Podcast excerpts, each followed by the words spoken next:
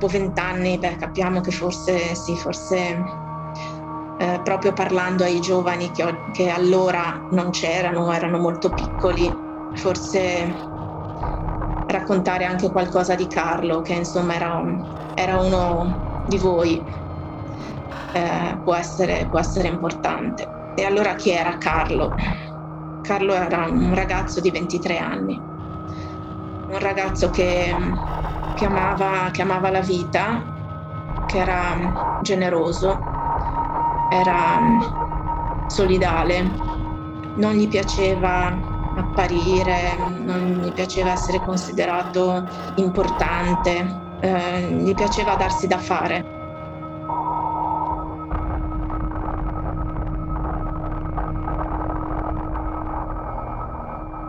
Noi non possiamo dire nel caso Giuliani che sia stata fatta giustizia, nel senso che cioè, per fare giustizia bisogna accertare i fatti. Nel caso Giuliani noi non sappiamo tutto perché gli interrogativi che pone eh, la famiglia, insomma, con, con, gli accertamenti che ha dovuto fare, con i suoi legali e anche personalmente, pongono degli interrogativi per cui la ricostruzione dell'accaduto non è così lineare. Però non tutto può passare attraverso un accertamento giudiziario, perché l'accertamento giudiziario ha come fine quello di poter attribuire o no la responsabilità a un individuo particolare. Allora, il tema lì è il processo Giuliani non è mai nato. L'assassino Giuliani non ha mai avuto pur avendo un responsabile, e non ha avuto un accertamento giudiziario.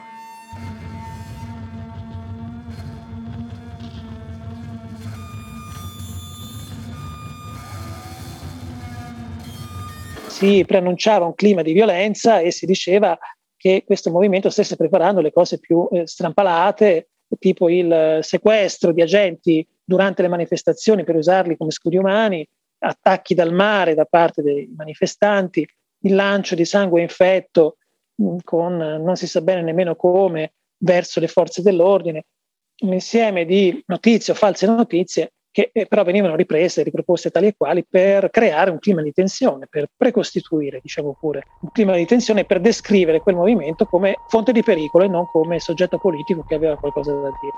E quindi in questo clima si è arrivati a Genova. A Genova nel 2001 si manifestò per la prima volta in Europa un movimento globale fortissimo, il movimento dei movimenti. Questo aveva cominciato a farsi conoscere a Seattle già nel 1999. In quello stesso anno il Presidente del Consiglio annuncia l'intenzione di svolgere a Genova la riunione del vertice G8, che si tiene a rotazione nei Paesi membri. Francia, USA, Gran Bretagna, Germania, Giappone, Italia, Canada, Russia. A gennaio 2001 si era riunito il primo forum sociale mondiale a Porto Alegre, in Brasile, e per quel movimento era la prima forte, importante critica alla globalizzazione neoliberista. Movimento che poi a Genova arrivò con tutta la sua forza di aggregazione che aveva manifestato nei mesi precedenti. Più di mille le organizzazioni con tutte storie molto diverse tra loro, un movimento originale per la sua composizione e nuovo per i temi che andava a trattare.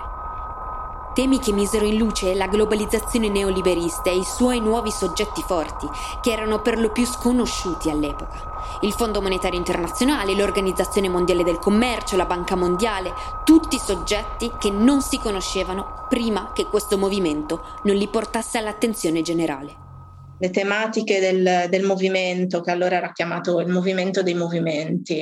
Eh, era partito già un paio d'anni prima, nel 99 addirittura, aveva un'origine mondiale. C'erano stati vari incontri e varie manifestazioni anche prima di Genova. C'era stata una grande riunione a Porto Alegre, il primo forum mondiale, poi c'erano state le manifestazioni di Göteborg, di Seattle, anche di Napoli, Napoli 2001. Genova è stato, diciamo, l'apice più forte della repressione contro il movimento. I temi che erano portati avanti da tutte le persone, da tutte le associazioni, i movimenti che si riconoscevano in quella grande voce, sono tutti temi attualissimi, che dopo vent'anni sono ancora più gravi e più necessari da affrontare. Noi, diciamo, avevamo ragione noi, e la pandemia e le guerre, e la devastazione ambientale, i cambiamenti climatici e la povertà e le migrazioni sono sotto gli occhi ancora di tutti, se ne parlava già allora, sono problemi tutti irrisolti e quindi dopo vent'anni questo mondo ha ancora più necessità che vengano risolti.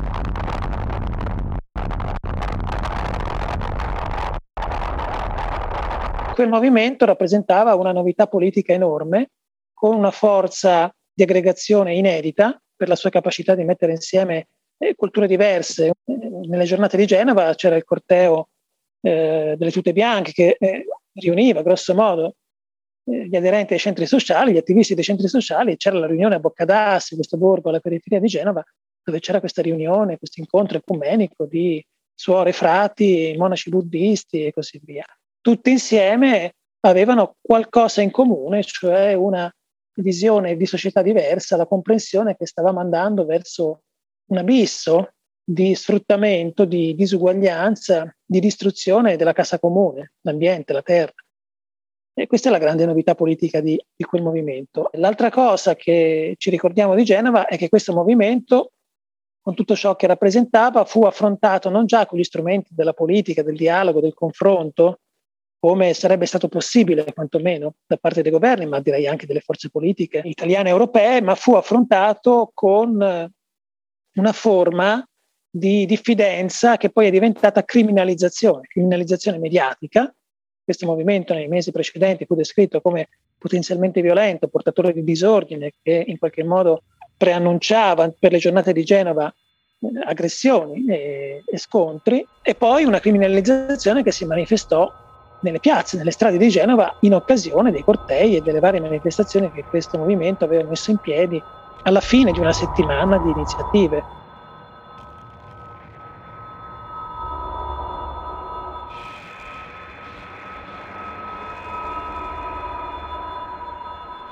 Quando ci siamo trovati come ufficio di, della Procura all'indomani delle giornate del G8 ci siamo trovati di fronte a, alle macerie, eh, alle macerie dappertutto, non solo le macerie eh, comunque i danni fisici e materiali che si potevano vedere dalle vetrine distrutte, dai bancomat eh, scassinati, dal, dai veicoli incendiati, dai cassonetti bruciati, ma le macerie, quelle forse più dolorose, cioè le macerie che derivavano dallo scempio dei diritti, perché è apparso subito chiaro dopo le giornate del G8 che le forze di polizia, chi era preposto a tutelare, a garantire l'ordine pubblico e a reprimere eventualmente reati commessi da chi partecipava alle grandi manifestazioni di massa, ecco, anche e soprattutto le forze dell'ordine avevano violato la legge, avevano abusato del loro potere. E questo ovviamente comportava una riflessione e una presa d'atto dura, perché è aumentata questa la dolorosità di questa presa d'atto da una situazione diciamo piuttosto anche banale. C'erano i resti, i residui delle, chiamiamole devastazioni, danneggiamenti, però non c'era nessun colpevole, non c'era, nessuno era stato eh, colto sull'atto di incendiare l'auto, era stato catturato mentre commetteva il reato. E dall'altra parte c'era quell'altra consistente eh, rovina che era appunto costituita dai numerosi reati commessi dalle forze dell'ordine. E lì eh, non si poteva dire più di tanto che erano ignoti e non si sarebbero potuti individuare i responsabili. Quindi eh, l'ufficio della Procura fu messo di fronte a questa drammatica alternativa. Insomma la popolazione, la cittadinanza era stata colpita diciamo, dagli scontri che si erano visti anche in televisione, durante le manifestazioni di massa, sia pur ovviamente ascrivibili a minoranze eh, di, di, quella enorme folla che partecipava alle manifestazioni, ma nessuna possibilità di catturare i responsabili.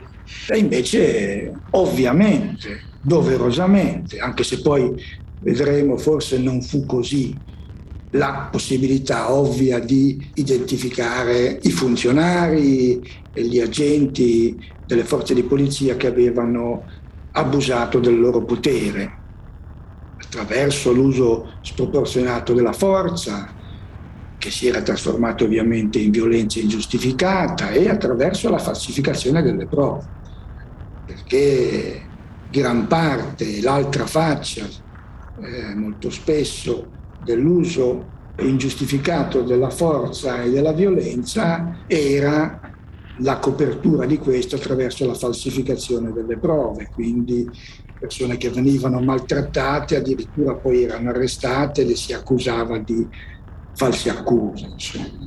E questo è stato un primo eh, grosso ostacolo. Ecco, tener fede al principio dell'uguaglianza, al principio dell'egalità perché comunque anche l'abuso dei poteri da parte del pubblico ufficiale era giustificato, si poteva giustificare qui la trappola grande, dal fine giusto.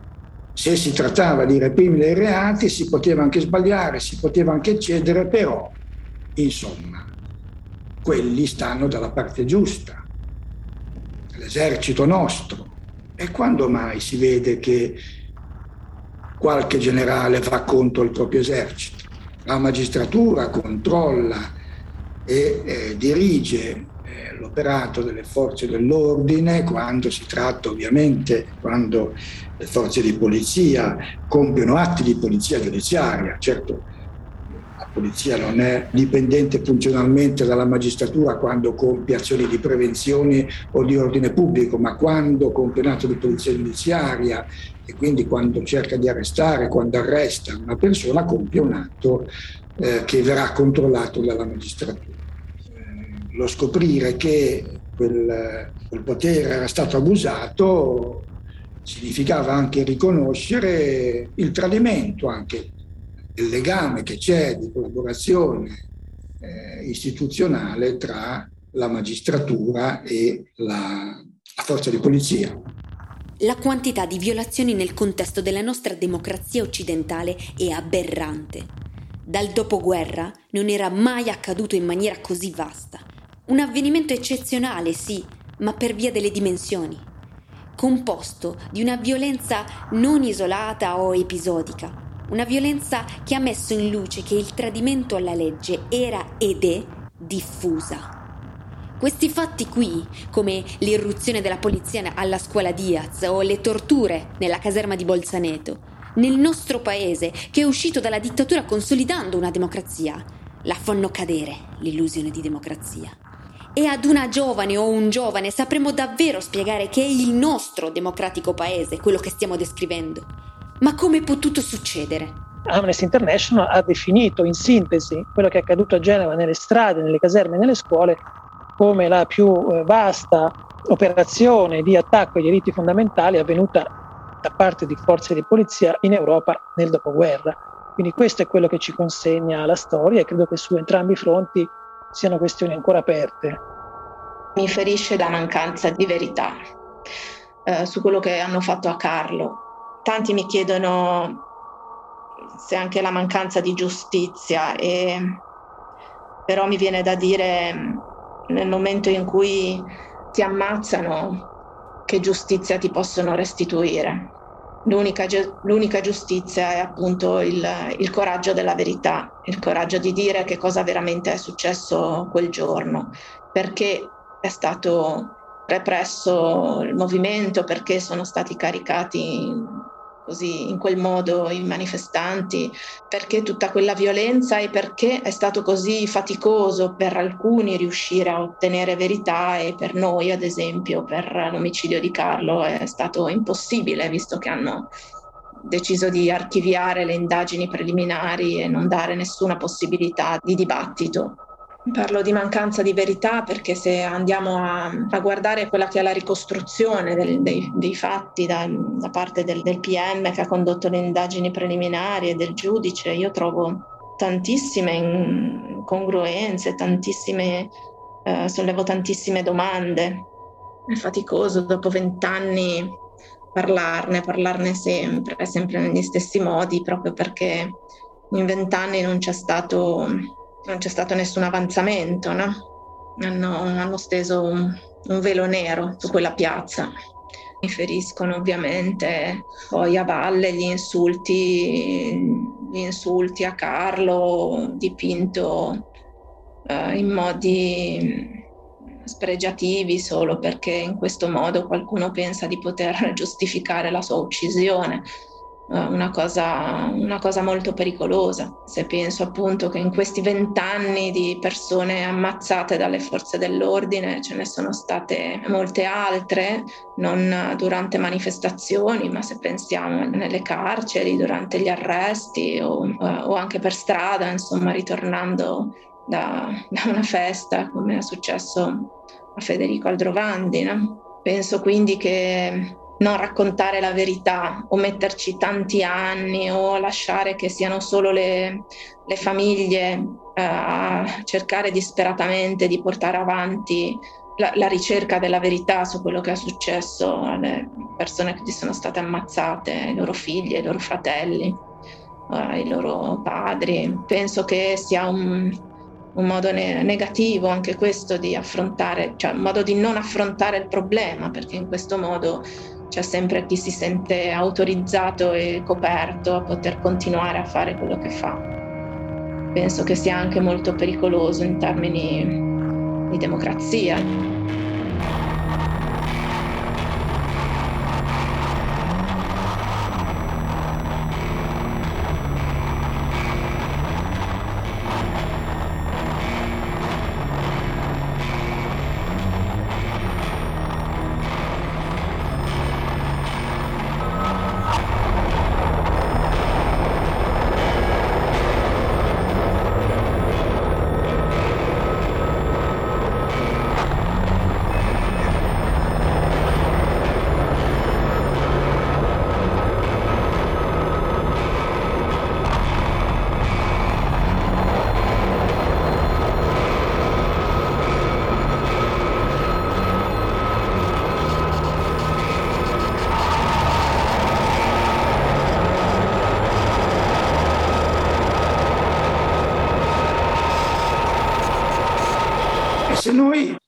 Come dire, mettiamo in fila questi fatti, diciamo, con una panoramica e vediamo che appunto la violazione dei diritti umani si è verificata in maniera così vasta, diffusa, consistente, nelle piazze, l'uso ingiustificato della forza, ingiustificato perché magari diretto a persone che erano inermi, pacifiche, anche durante la fase magari di scontri e poi comunque anche perché qualora diretta questa, questa violenza nei confronti di persone che si sospettava avessero fatto qualcosa, nulla giustifica l'infierire su una persona quando questa è in qualche modo nelle mani già della polizia.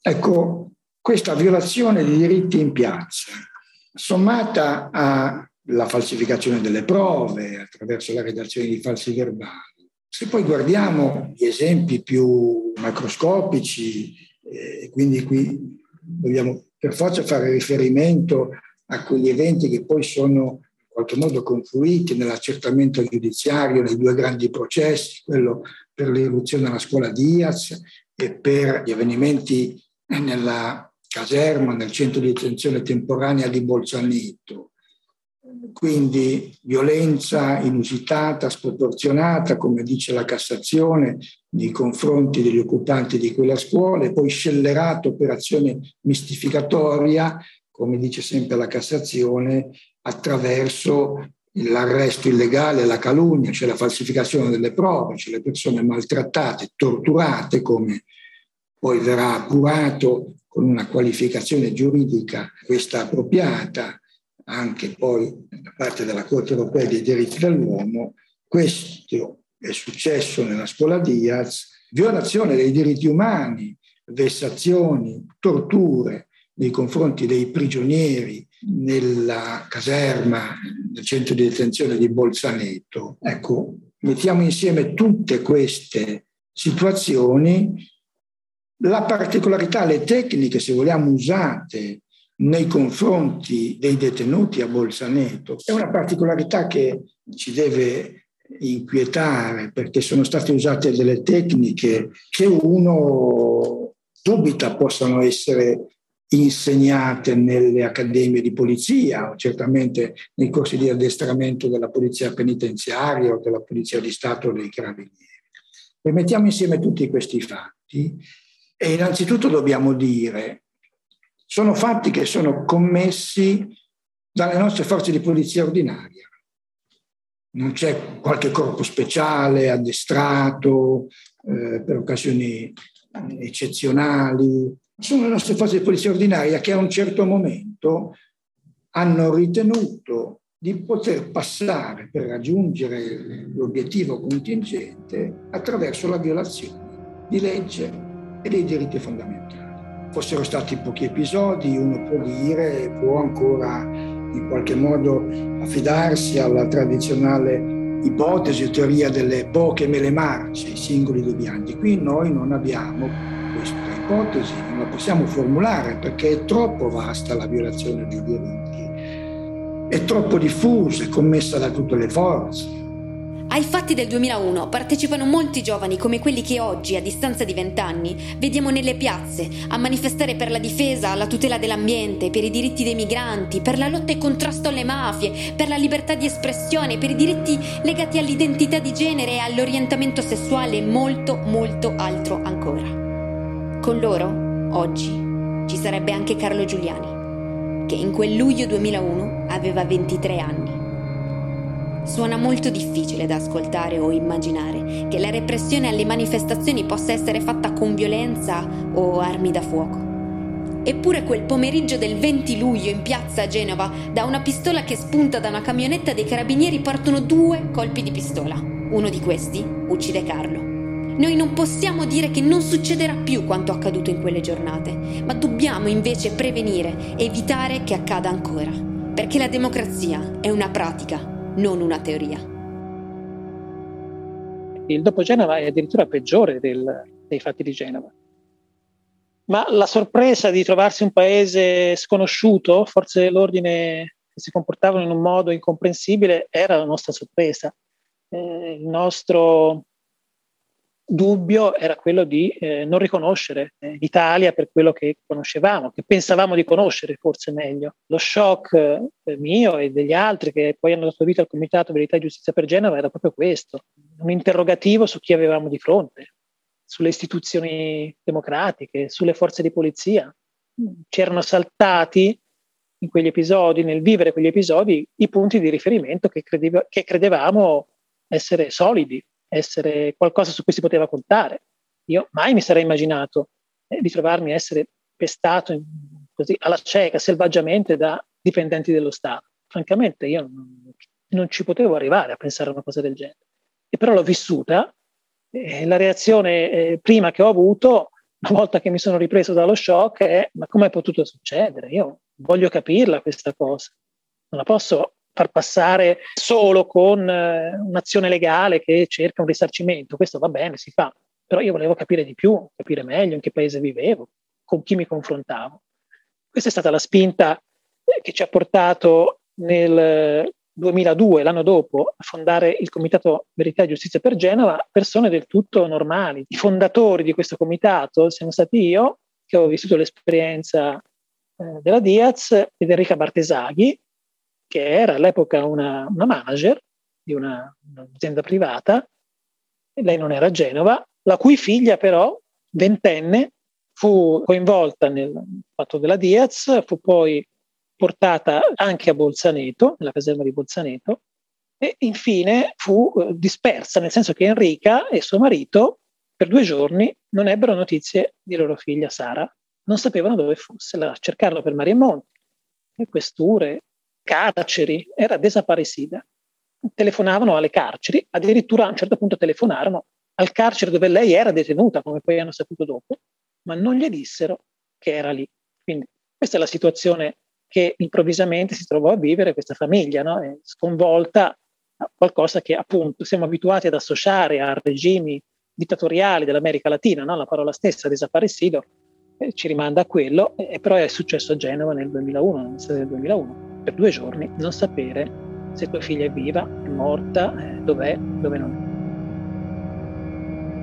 è. Io mm, vorrei che in, in, queste giornate appunto si, eh, si parlasse forse meglio, ecco, dopo vent'anni, del fatto che a Genova, a Genova non c'è stata una devastazione della città, come spesso viene detto. A Genova sono stati devastati i diritti, a Genova sono stati devastati i manifestanti, a Genova eh, sono state devastate le nostre vite, le vite di tante persone, sia quelli che sono stati massacrati di botte, sia quelli che sono stati torturati, sequestrati, sia anche quelle dieci persone che dieci sono state condannate a un numero eh, allucinante di anni, tra, tra i 10 e i 15 anni di carcere per danni a cose.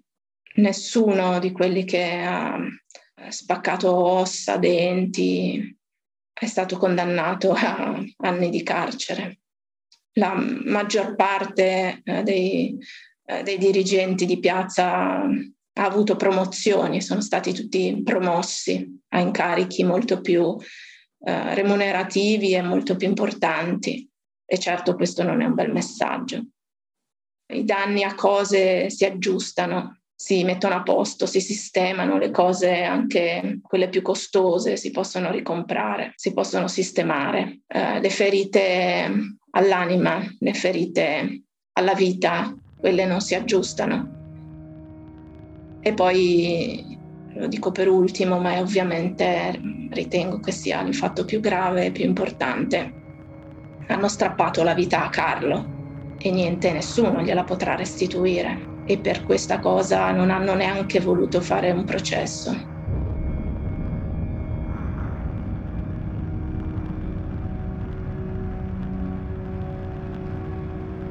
Avete ascoltato Piume un podcast realizzato da Becco Giallo.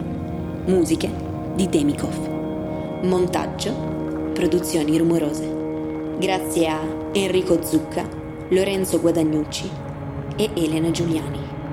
E a Gloria Bardi, Gabriele Gamberini, Francesco Barilli, Manuel De Carli.